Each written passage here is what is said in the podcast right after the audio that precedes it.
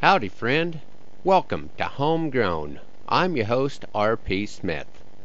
Most of the time I try to keep out of politics on this program, but I have a tough time staying away from the fray when the legislative brawls got as nasty as they did this past week. I'm fairly sure that I am not the only patron of a Class One school district that did not appreciate being classified as someone who puts on a white hood and sets up flaming lawn ornaments at the neighbor's place. I know firsthand about racial diversity in some of our Class One schools because I've had the privilege to visit with them, and it would look to me like a kid wanting to learn the language of a new country could not be in a better place than a one room school. If there are abuses taking place, let's deal with them. But playing the race card to eliminate the entire Class One school system is dealing off the bottom of the deck. Our ranch will celebrate its centennial next year, and if this plan goes through it will be the first time in that hundred years that there has not been a school in operation within five miles of the headquarters.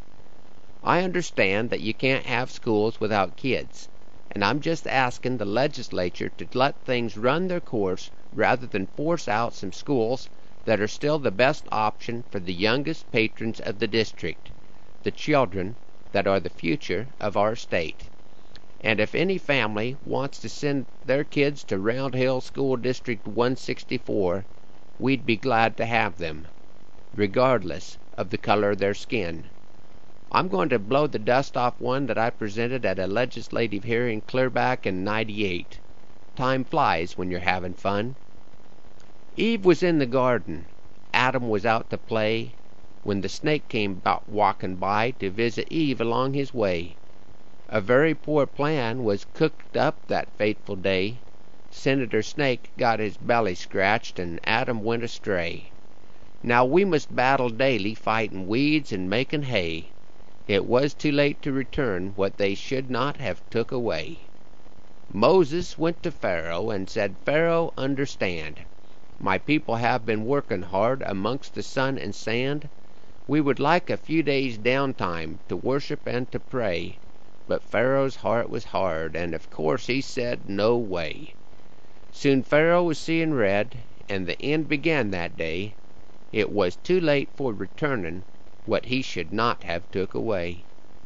In this country's history there stands out one fateful day When Samuel Adams and his buddies stood up to have their say. It was not caffeine that they rejected, but that their rights were not respected.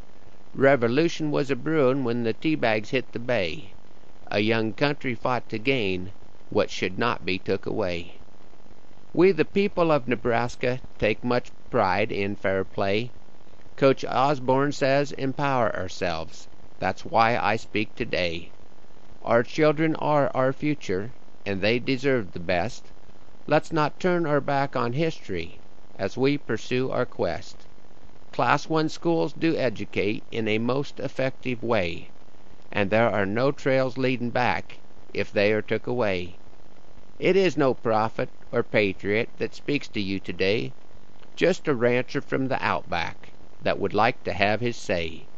The point I'll try to make, and the message that I seek, it's the fiber in the filament that makes the cloth unique. Don't pull the ties that bind the tapestry that make our state today, for there is no returning what should not be took away. Thanks for riding along today on Homegrown. The high school wrestling season officially wrapped up this weekend, which will give me a little more time to get back to ranching and rhymin'.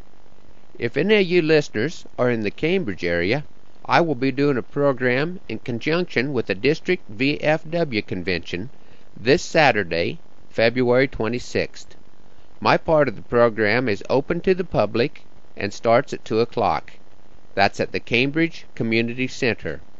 I'm looking forward to it, and I hope to see some of you there. If you can't be there, I hope you join us right back here next week for another edition of Homegrown. Happy trails!